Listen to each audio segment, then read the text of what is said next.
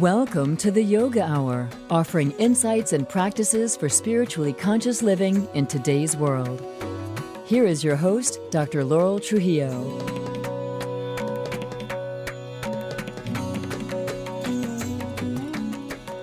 Welcome to the Yoga Hour, where we talk about yoga in all its depth and breadth as a path to spiritually conscious living in today's world. I'm Dr. Laurel Trujillo, host and producer of the show. Today, we'll be discussing the practice of stillness to cultivate the courage and necessary energy to deal with our ever changing world. I'm delighted to be joined today by Octavia Raheem, a mother, author, activist, and an experienced yoga teacher and practitioner. Octavia began practicing yoga in 1999 and has been teaching since 2007. She founded Starshine and Clay, an online and retreat space for Black, Indigenous, and women of color to rest and restore. Her work has been featured in Yoga Journal, Mantra, Well and Good, on CNN, WXIA, and Atlanta Magazine. She's the author of the book we'll be discussing today, Pause, Rest, Be Stillness Practices for Courage in Times of Change. You can find out more about Octavia on her website, octaviaraheem.com, and Raheem is R A H E E M, octaviaraheem.com. And you can follow her on Instagram at Octavia Raheem. Welcome to the Yoga Hour, Octavia. I'm again delighted to be able to talk with you today and discuss your book, Pause, Rest, Be. Thank you so much for having me. I'm happy to be here. so, before we dive into our dialogue about the practice of stillness to bring healing and new energy to our lives, let's start with a yoga moment, a moment of contemplation. Oh.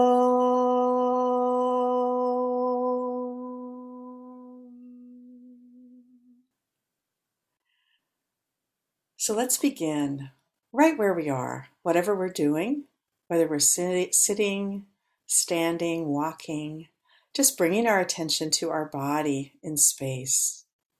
And in particular, feeling the surfaces that support our weight. Where are our feet? If we're sitting in a chair, what parts of our body are in contact with that surface? And then just bringing our attention to the breath and just noticing as we take a fully conscious breath, the next inhale and exhale. On the next inhale, the cool air entering the nostrils and then feeling the warm air flowing out. And then just staying with our breath, just noticing, not trying to change the natural rhythm, just being aware of breath, of breathing.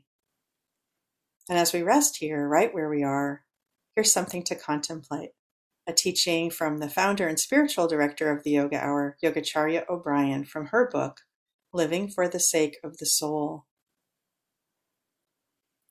Sweep away negative or self defeating thoughts with a conscious out breath.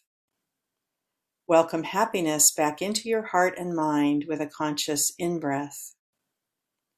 It takes only one transforming moment, one breath. Sweep away negative or self defeating thoughts with a conscious out breath. Welcome happiness back into your heart and mind with a conscious in breath. It takes only one transforming moment, one breath.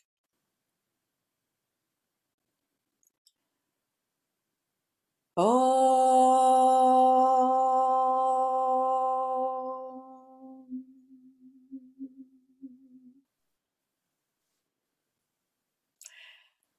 Once again, Octavia Raheem, welcome to the Yoga Hour.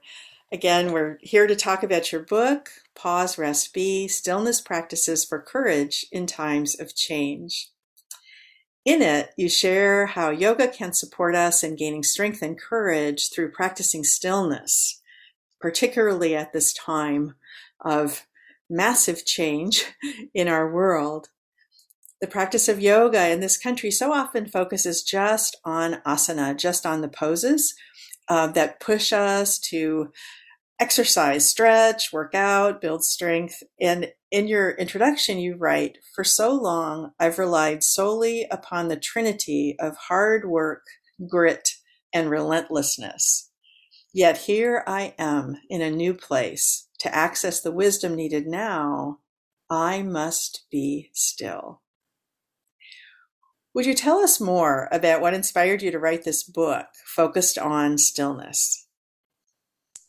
Yes. So, first, I want to um, just acknowledge what a beautiful way it is to start by stopping in the way that you invited us to do, um, which feels really resonant to me because I've been doing a lot of these interviews and it feels disingenuous to me to just lurch into to talking um, and giving more stimulus and more information and saying more words when, um, yes, I wrote a book about rest.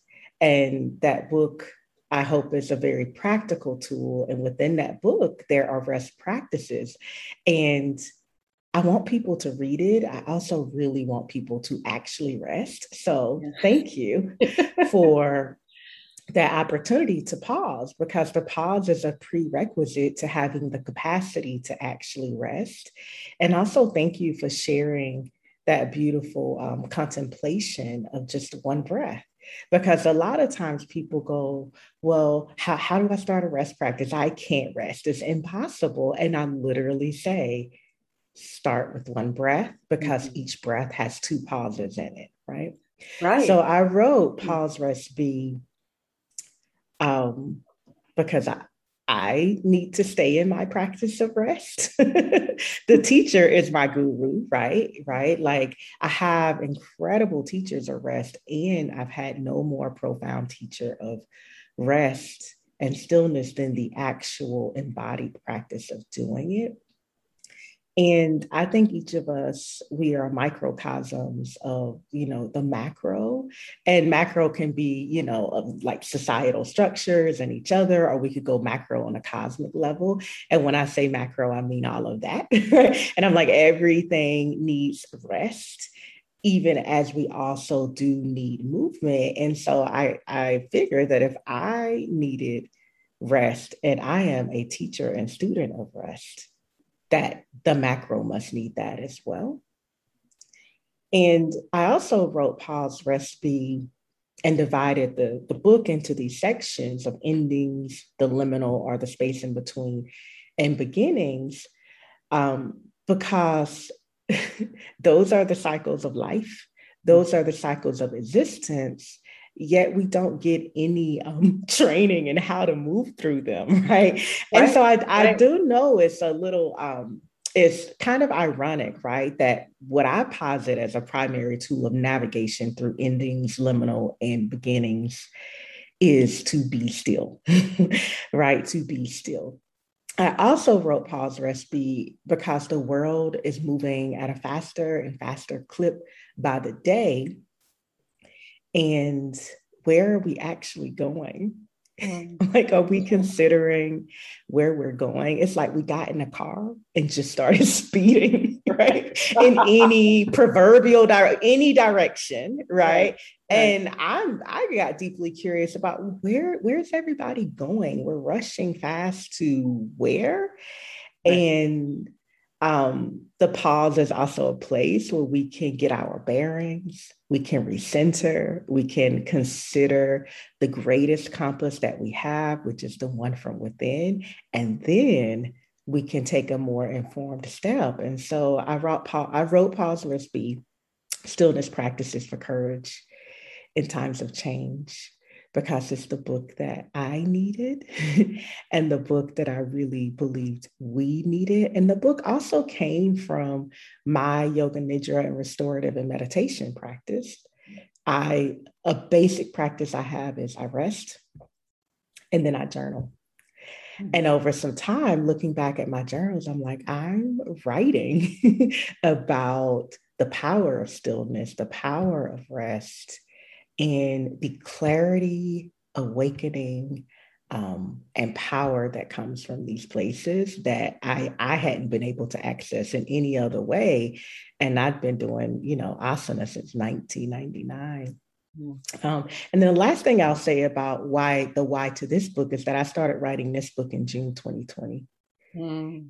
And um, it was a moment of collectively every kind of upheaval that one could imagine um, every kind of ending that one could imagine, right. um, which right. which hurls us into the space in between, right. which we often in that time and still now we were like uncertainty, uncertainty. It's everything is uncertain, and I was like, well, isn't it always a, actually uncertain. We just like grip a hold of things and convince ourselves that we have some sense of control when we literally don't.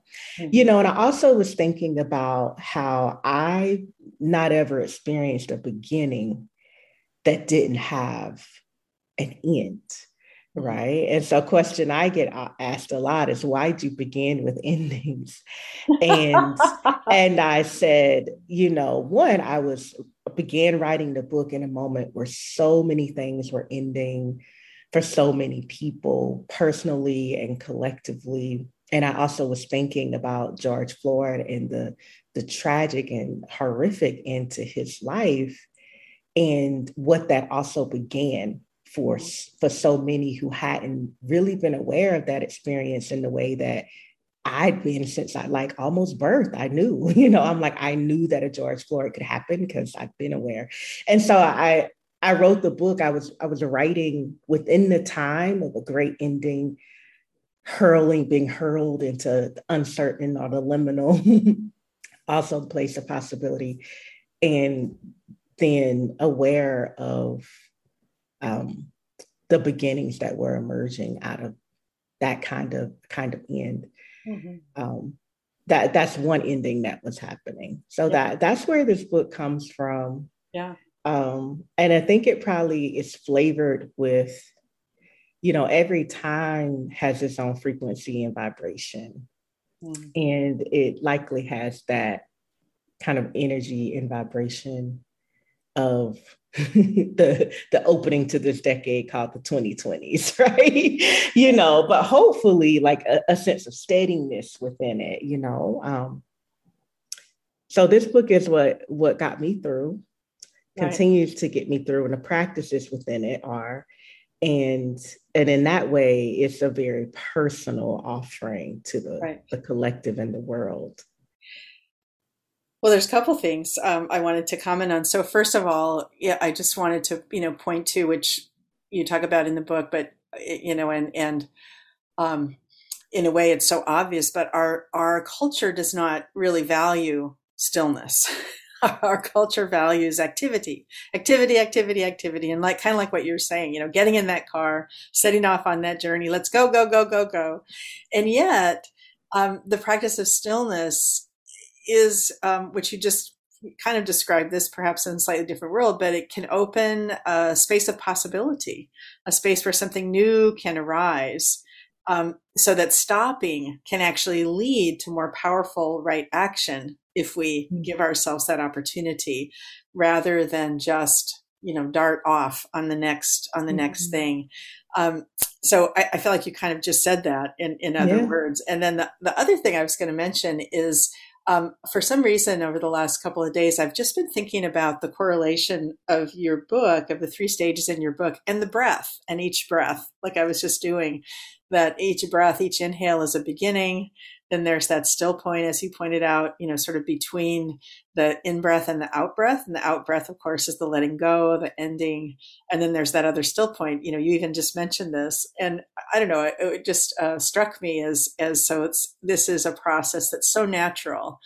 It is a mm-hmm. process that literally, you know, we do in what is it thousands of times a day we breathe each breath and your book is just bringing more attention to like the exhale, that stillness point, you know, at the end, and then that opportunity then that arises with each new breath. So I don't know. It's funny because you you even yeah. mentioned that. You even yeah, that's that. that's it exactly. In one of the practices I teach in the book, because this their reflections, their storytelling, and then there are practices is the pause breath, which is as simple as inhale, notice the pause, exhale, notice the pause. Don't change any part of the breath, just notice the movement and stillness that exists already. Uh, one of the my favorite things to say about the breath is that it is um, a library with, you know, millions of books within it. You know, like each breath, there's so oh. much um, wisdom in the breath. I'm like, sit and observe your breath and learn everything you're trying to like figure out some other way. I'm like, there's so much I've learned just from being a, a witness and then also embodied experiencer, right? I just made a favorite word of my breath. And so um the other part about starting with endings, because I was thinking about the wisdom of the breath when I wrote Pause Rest Be and oh. divided it into these sections, you know. And the other part about starting with endings is um, this awareness I have of the real power of the exhale to inform what what we are able then to inhale and receive. Um, and I think again in this very movement driven, um, accomplishment driven culture we live in, we think a lot of the inhale, the inhale, receive, receive, receive, receive, receive, and, and what we really don't have a lot of practice and capacity for is the release, yet it is the release and the space space making that is done within that space that allows there to be room to to receive right mm-hmm. um that's so, beautiful. So, yeah so all of that yeah. yeah yeah so you tell a story in the book about your experience of um, rhabdomyolysis of landing you in the hospital and the the um, beautiful story of the this nurse that gave you this biblical phrase to live by be mm-hmm. still and know, which you point out led you to the title of the book, Pause, Rest, Be. So, would you say more about that for our listeners, about that experience, that advice that you got from uh, from this nurse? Yeah. So I landed.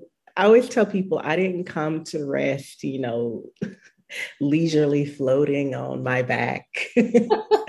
um, I didn't come to rest um, with grace or ease in this one sense. Like I didn't willingly walk into the door. I was dragged in, kicking and screaming.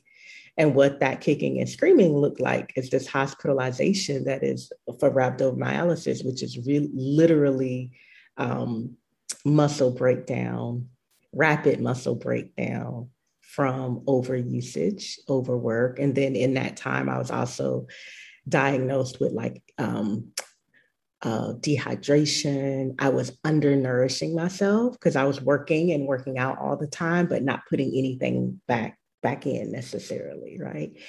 And and even in that experience, I thought I was going to go in and out of the hospital this is i'll just be in the clinic and out and they were like no you're going to be here four days and so within that four days i have i have a nurse who um, I don't know that she would call herself a yogi. I don't know. I, I, I don't know. I, what I know her spiritual pra- practice was was uh, she talked to me a lot about Christ, and a it resonated with me because it's the world I was raised in and I was steeped in in this love for Christ. And, and so in that moment, despite being a practitioner of yoga and having access to all of those texts and all of that wisdom, the homegrown wisdom that could reach me, like that could reach the ground of my being, was the words be still and know. And part of why they were so resonant in that moment, I believe, is because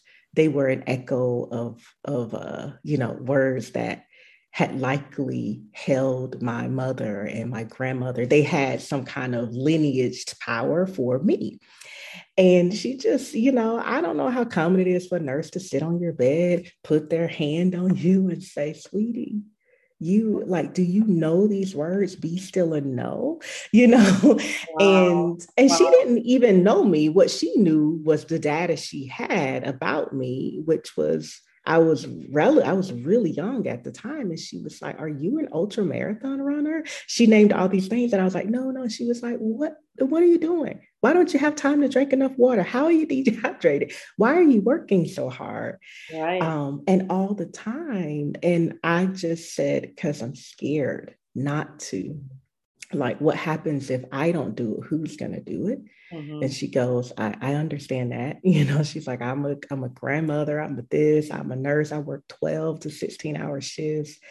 And then she told me about how she had a she observed a day of rest every week, no matter what. And that that day of rest didn't include other people. And so those words reminded me of a place and a practice that was and a force that was more than anything that I could, of my own might, make happen, you know, that was there to support me. It reminded me of support beyond what I could see and touch. And I really need, I actually needed that at that time. You know, some people would be like, I need something concrete, but for me, I needed to remember. Right. Because in all of my doing, I was running around acting like if if I didn't do it, like, you know, like there was no cosmic support for me, like there was nothing else in the universe that could hold me. And so that sparked that. I'll call it an old time memory that it's not just you. And it got me curious because I'm a thinker be still and know. Right. What is there that I cannot know if I am not willing to be still? And the rest of that scripture is actually be still and know that I am God right? Meaning you what you're trying to force and make happen, you might you might need some assistance for that, right? you know, um, and so I don't even know the nurse's name. And sometimes I'm like, was she a real person? I saw her two nights, so I'm like, she, I think she was real. um, and I deeply appreciate her um reaching across the aisle, so to speak, because I do remember laying in a hospital bed with like, I think I had autobiography of a yogi or something. And she said, Oh, right. So you do these practices. I don't think it's working. and, it, and it wasn't like in a mean, like yoga doesn't work. She just was like, I think maybe you're living on the surface of those practices because doesn't that uh-huh. have something to do with stillness? And so that's why I say, though she was like, I don't, I don't know anything about Om. I don't know anything about these kind of philosophies you might could talk all day about, but are you living them?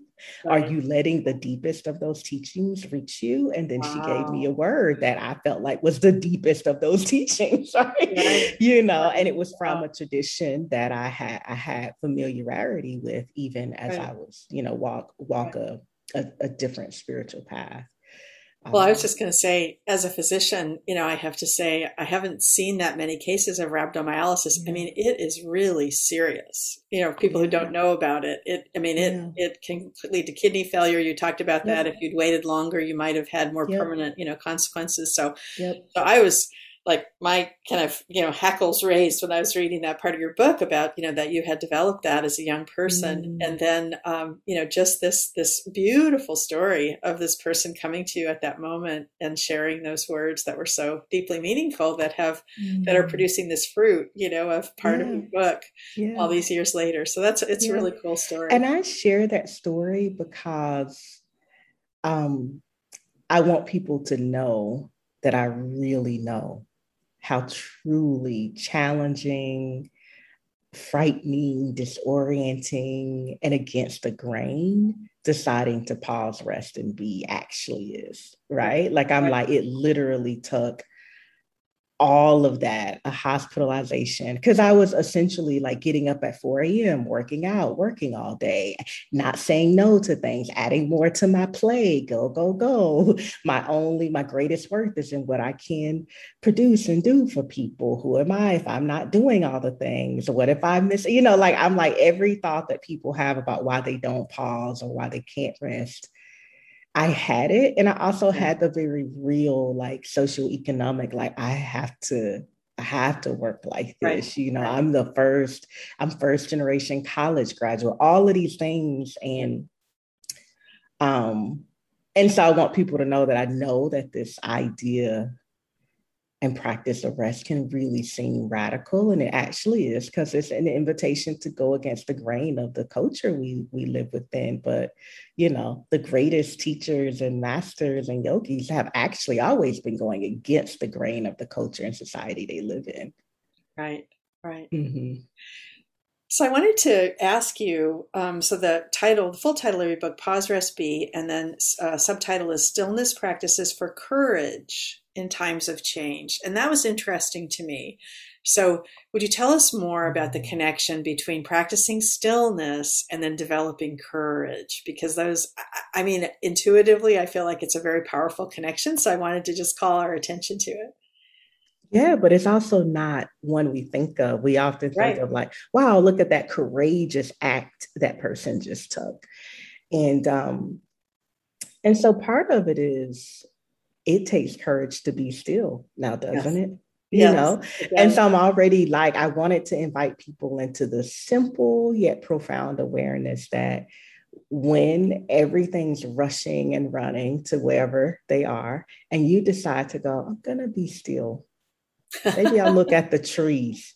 That actually takes courage, right? right? And and I'm like that, and courage, right? The Latin root is core, which which is the heart. Heart, yes. Um, and I also love that the core being the heart versus like the six pack abs, right? and you know, and and the the place that we get to listen into and tune into with even a fraction of a second of stillness and quiet is the heart, which is the home of of where courage really abides. And so that's that's part of it. A, I'm like, it takes courage to pause and to rest and decide to be in a world that overprivileges doing and rushing and activity and then see the place that we're drawn or be the place that we're brought, drawn into when we do practice stillness or rest is is the heart mm-hmm. in the in the ways that i'm like asana wasn't getting me to my heart like this right and I'm not talking about the Hallmark heart, you know, I'm talking about the seat of the soul heart. Right. Um, I'm talking about the pulsation that, you know, is derived from the mother, you know, and and that when we remember that place, we're really remembering who and what we are and were before the world told us who we should be and how it ought to be, how it's going to be, right? And so those two things, I'm like, that requires courage. And then for me, as I was resting and being still and just remembering and, and dreaming, I started to feel um, my my own body, like to be more embodied. So what's interesting to the listener and you is that I done asana all this time, but I wasn't in my body doing it. Wow, wow.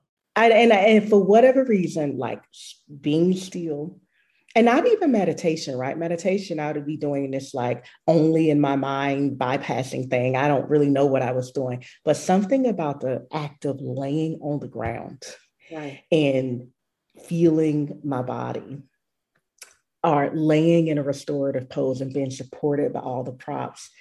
I started to go, oh, that's me. I'm in here. I'm here. Here's my body.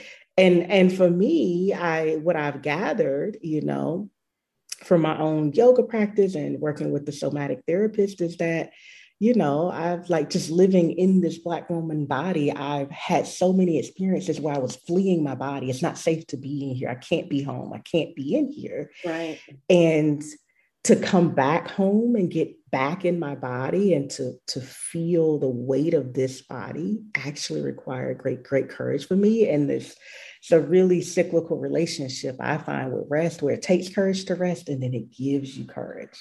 You know, mm-hmm. takes courage to rest and then stillness gives you courage. Um, and then the last piece of courage is, you know, if I think about Dr. Martin Luther King, um, if I think about so Rosa Parks was a yogi, right? We have we have some evidence of this, and even some kind of visual data that she practiced yoga. Really, um, I didn't know that. That's yeah, I'll yeah. send you the picture. I feel like she's sitting in like hero's pose. I've not really seen super active pictures. I've seen images of her sitting, right? right, right. And then I think about, you know, say even a Gandhi, and those people took actions that positively shaped and reshaped and moved the world. Right. And everything I know about some of those people is that they had a contemplative practice. They had a practice of stillness. You mm-hmm. know, um, they had a way of of whether it was for a moment or longer, stepping back or retreating. Right, to retreat means to as a um, in its origin is like a military word to step out of battle, right? And they had a way of stepping back from the battlefield um, and being still and taking some respite. And I start, I kind of posit, like if I were going to do like a research project or do like this kind of historical analysis, that part of where they were gathering their courage from is from the still place and then from taking courageous action, right? Because that begets courage as well. Um, so I was thinking of all of that. And initially, the subtitle was going to be strength.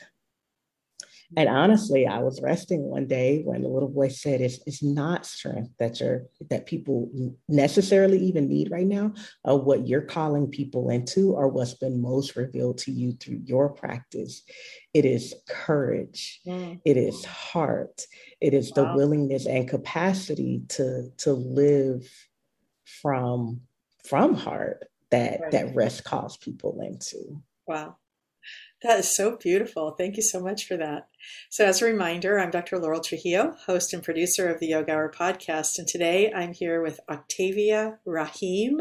That's R A H E E M, Octavia Raheem, an experienced yoga teacher and practitioner. You can find out more about her book, Pause, Rest, Be, and her other programs at her website, octaviaraheem.com. We'll also be posting links to her website on our website, theyogahour.com. We welcome your comments and questions. You can contact us via our website, again, theyogahour.com, where you can also sign up for our mailing list.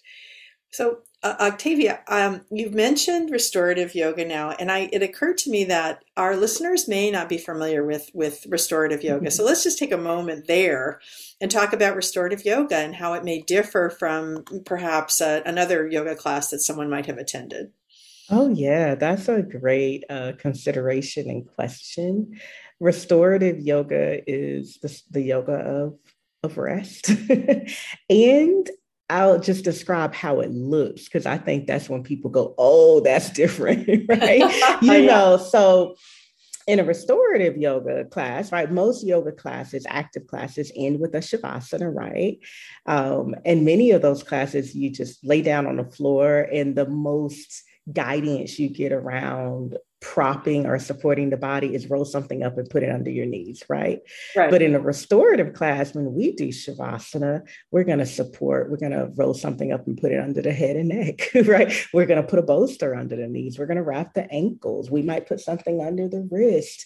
We're going to cover the body. We're going to have the eye pillow. And so restorative yoga is the yoga of rest and support, right? We we use a plethora of um, props in restorative yoga. And this story is in my book, but the first time I went to restorative yoga class, it was by accident. And at the time, I was a superpower yoga yogi, you oh, know, yeah. do, do the 108 sun salutations. And that is a beautiful practice, right? But I was doing stuff like that like every other day, which can't be balanced, right? And so I just go into this class because I was just like, I need a class. This is what's on the schedule. How different, I don't know what this word means, but I'd never heard of restorative, so I couldn't imagine a class like it. I go in, there are two people, and each person has what looks like 10 props. And I'm like, are more people coming? Why would one why would one person have all of those props? Right. You know, and right. I'm just and I I lay my mat out and the teacher comes over and goes, You're gonna need more props. I go, Oh, I don't use props. I don't use props. And she's like, Well, this class is about rest and support. I was like, I don't need either of those. I don't use props. Right. wow. you know, and this kind teacher, you know, she just continues to, she starts to get me props one after the other and lays right. them down really meticulously and kindly. Oh. And I'm just like, I don't need all of this. and, and then she starts the class and she goes, This is a 75 minute class. At the most, we'll practice um, three to four postures. And I go, what? you know? And I'm like, that if we're going to do a warrior two, that would be like 10 minutes per side. Like, I don't understand what's happening. Yeah. And so I just sit there. I'm the student who just sits with cross legs. And at this point, folded arms, like, how do I get out of here? What is happening? And um, and I don't want to, I don't want to do the class, right? You know, so I don't do the first pose. I just sit and watch. And then the second pose, where literally in a restorative class, you might spend five minutes setting up the props to then get into the pose, right? And I'm just sharing this story because I think it's a way to illustrate here's how restorative yoga is different. You know, and what we're doing in restorative yoga is activating the parasympathetic nervous system versus this kind of super active place where we most of us live in all the time.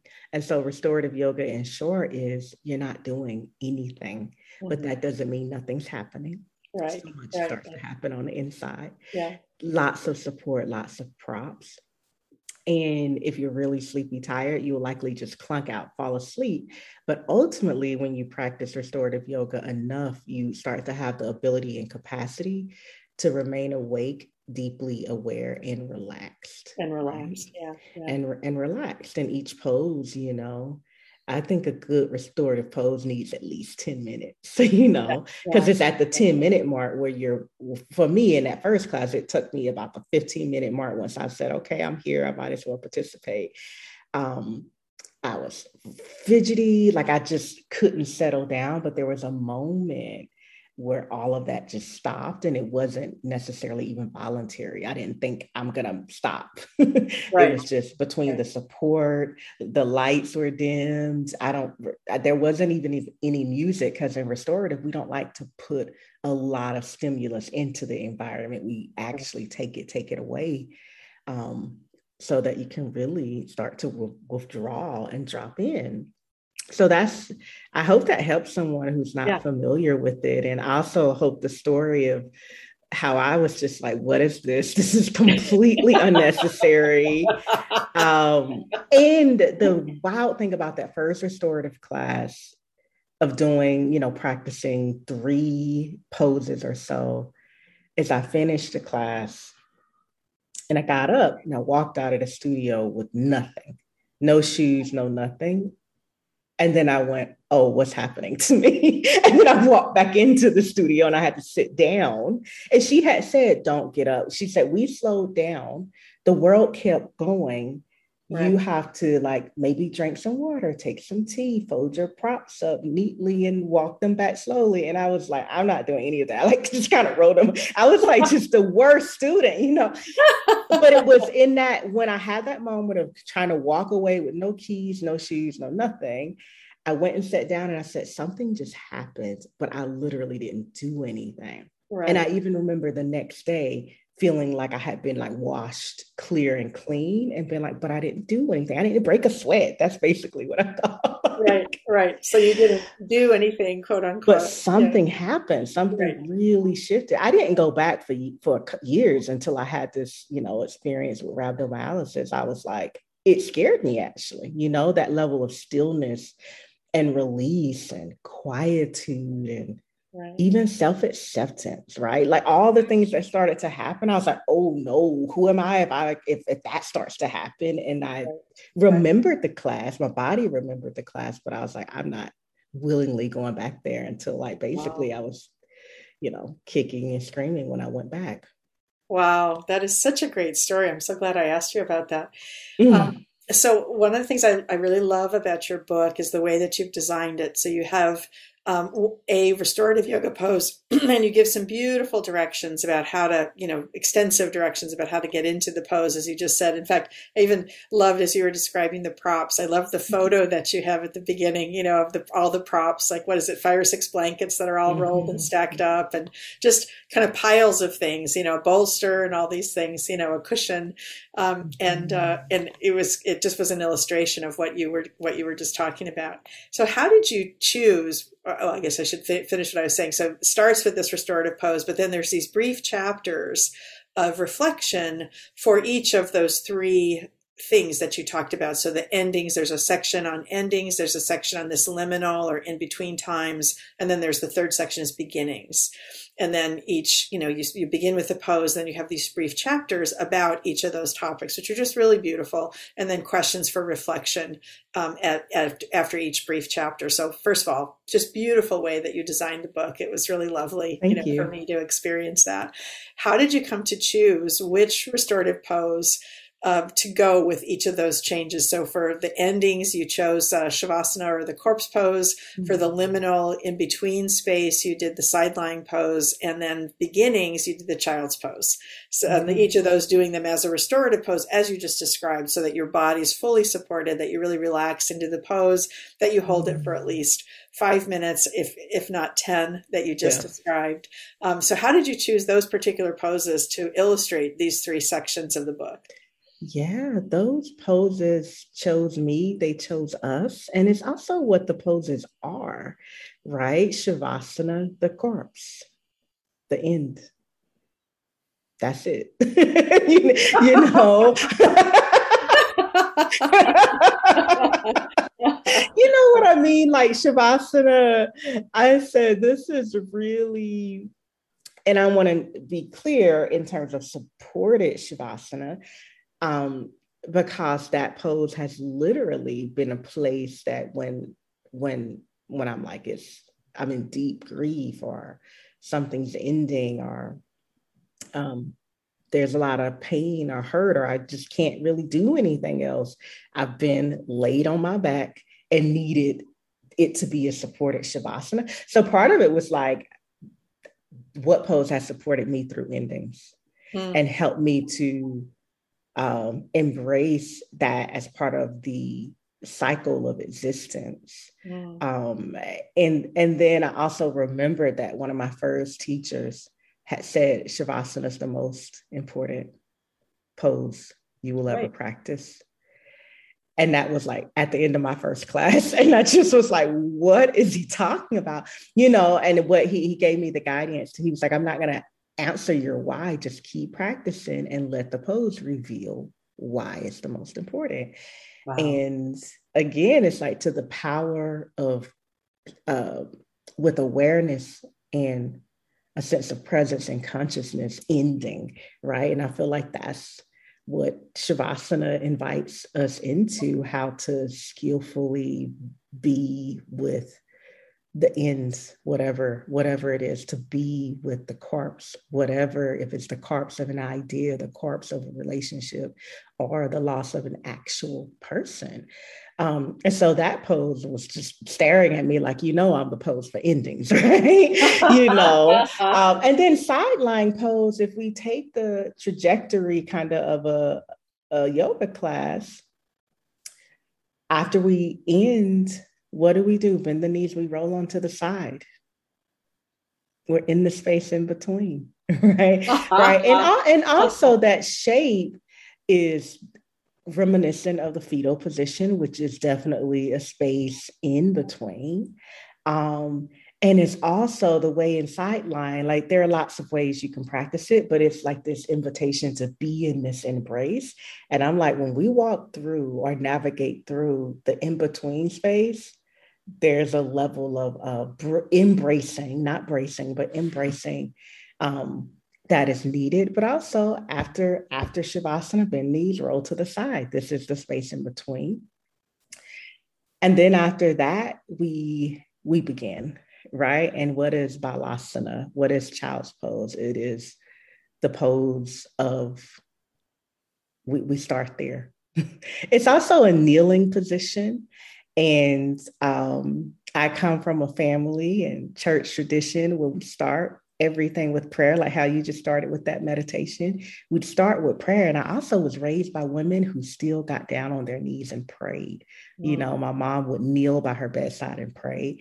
And for me, within the yoga tradition, it was like, okay, this is child's pose is the beginning, right? right, right. Uh, it is the beginning. But I also was um, honoring that I come from a place that begins with kneeling. Mm-hmm. We begin by kneeling in prayer. I often, when I'm teaching, I'll call child's pose the the prayer pose, right? And people go, right. "What did you say?" And I'm like, "When when in life do we actually kneel down, put the head below the heart, um, and bow in this way?" And so it's both honoring that the child is where we begin, and also an invitation for people to bless their their beginnings um, while they're kneeling in the shape of the child balasana or child's pose.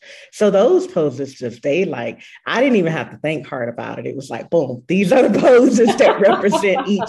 It felt it feels really natural and organic, right? Like it feels right, like this is how this yeah. is how it is, right? right um, and if I think if people practice, if someone's like, God, I'm really at the start of something and I could use some connection. I want to tune into that energy and the, the spirit that I'll need to guide me through that. I say, go, go practice child's pose and see what happens. See what you hear. Because each shape, I think, has a little different flavor to it too. Oh, you definitely. know, and thus the awareness that we get within it or the the the insight or wisdom that comes from it mm-hmm. um, matches matches that as well. Yeah. Well, that was, that was just really, really lovely. And it struck me as you were talking that, of course, classes sort of throughout yoga often end, of course, with Shavasana. And then they start often, you know, at least many classes I've been in do start with child's pose. So you're right. Mm-hmm. It sort of, they do have that kind of a feel uh, to them yeah so that's great. One of the things i enjoyed was just your writing about these different these different um, uh, phases these three phases we've been talking about. And when you were talking about endings you you have a chapter that's called uh, down by the riverside. And i loved what you wrote about the river. Um, and i was wondering if you, uh, you, would you like to read it or did you want me to read um, a little bit of that? It's on page uh, 37 on the, the part that starts with I look to the river to teach me a way to live, exist, be. Mm. Yeah. Do you want me to read that whole thing? What do you want? Well, why don't you read until uh, let's see. Um, I am changed by everything that touches me. I resist nothing. Most years I am gentle. Yeah. It's just so beautiful. I'll read that. I am looking at a river flow, a steady, slow stream. There are heavy rocks anchored beneath the pulsing river. I lean forward to sense the depth and touch the movement of this moment. Up close, I see the rocks worn, clearly affected, transformed even by the ambling, unhurried dance of water passing eternity after eternity over them. I look to the river to teach me a way to live, exist, and be.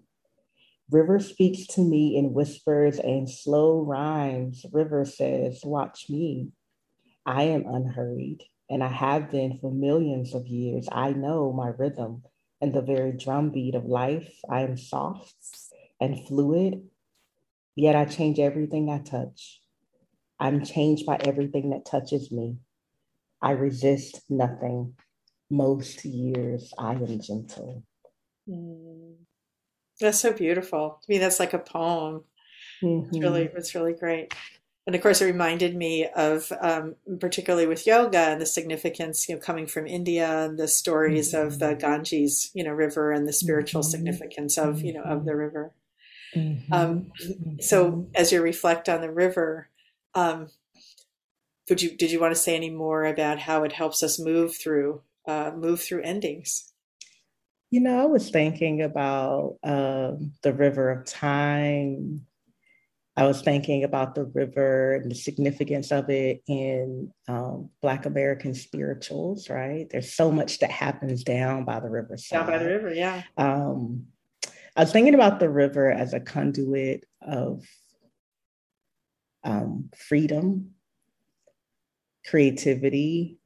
And I was thinking about the river as a place of sanctuary and being washed clear of what has um, threatened to to be the end of us, right? Which, when we, you know, some endings feel very final. You know, physical death is one of them, even though I believe that something, the essence continues. Yet, what I know most of us experience that when we have a big ending, it feels like that ending is going to end us. And I was thinking about the continuation of a river as a reminder that the endings cannot end us. They do change us, though, right? Which is what a river represents this kind of continuous flow.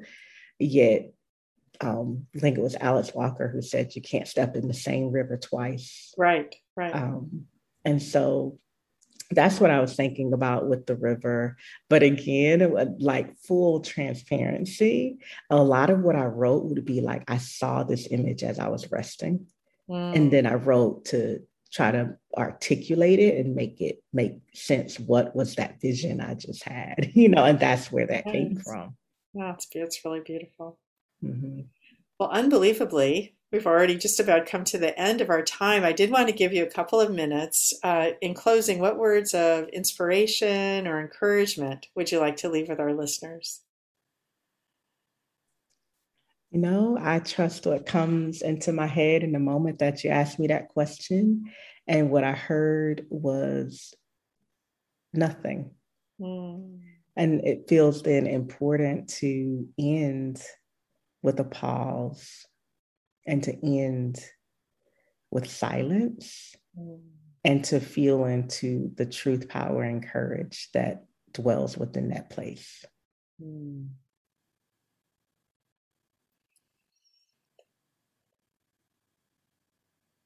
That's really lovely. I just wanted to I just wanted to honor that with just little with a little pause there just to give people that experience and hopefully encouragement to mm-hmm. look towards the opportunity to explore stillness and stillness practices, and your book gives many, many ideas about that. You've been listening to the Yoga Hour. It's been my pleasure to share this time with you. I'm Dr. Laurel Trujillo, producer and host of the Yoga Hour. My guest today has been Octavia Raheem. You can find out more about Octavia at her website, octaviaraheem.com. And again, Raheem is R A H E E M, Raheem octaviaraheem.com. A link to her website will be posted on our website, theyogahour.com. Thank you so much, Octavia, for joining me today on the Yoga thank Hour you. podcast. It's been delightful to talk with you. Yes, thank you. Yeah. For listeners, we hope that you'll join us for the many online programs offered by the Center for Spiritual Enlightenment. Currently, there is morning meditation from 6:30 to 7:30 a.m. Pacific, afternoon meditation from 4 to 4:30 p.m., and then Monday evenings at 7:30 p.m. So lots of opportunities for you to maybe start a stillness practice by joining one of those uh, one of those meditations. We offer also offer a Sunday satsang at 10 a.m. each week. All these times are Pacific times. There's going to be a celebration of the Guru Purnima holiday with Yogacharya O'Brien on July 13th. You can find out more about all of this on the uh, Center for Spiritual Enlightenment website, csecenter.org. Join us next time on the Yoga Hour when I will be joined by guest Nina Zolotow, yoga teacher, author, and editor in chief of Yoga for Healthy Aging blog. We'll be discussing how we can create equanimity and awareness that will support us in riding the ebbs and flows of life. The Yoga Hour is a service project of the Center for Spiritual Enlightenment, a meditation center in the Kriya Yoga tradition. Remember to subscribe to the Yoga Hour podcast wherever you get your podcasts. And if you're enjoying the show, share it with a friend. Thank you to the Yoga team, founder and spiritual director Yogacharya Ellen Grace O'Brien, assistant producers Ann Hayes, Mickey Coronado, and Christine Sote. I look forward to being with you again. Until then, remember you carry your own healing and wholeness within you. Share your peace and joy with all you meet. Bye now.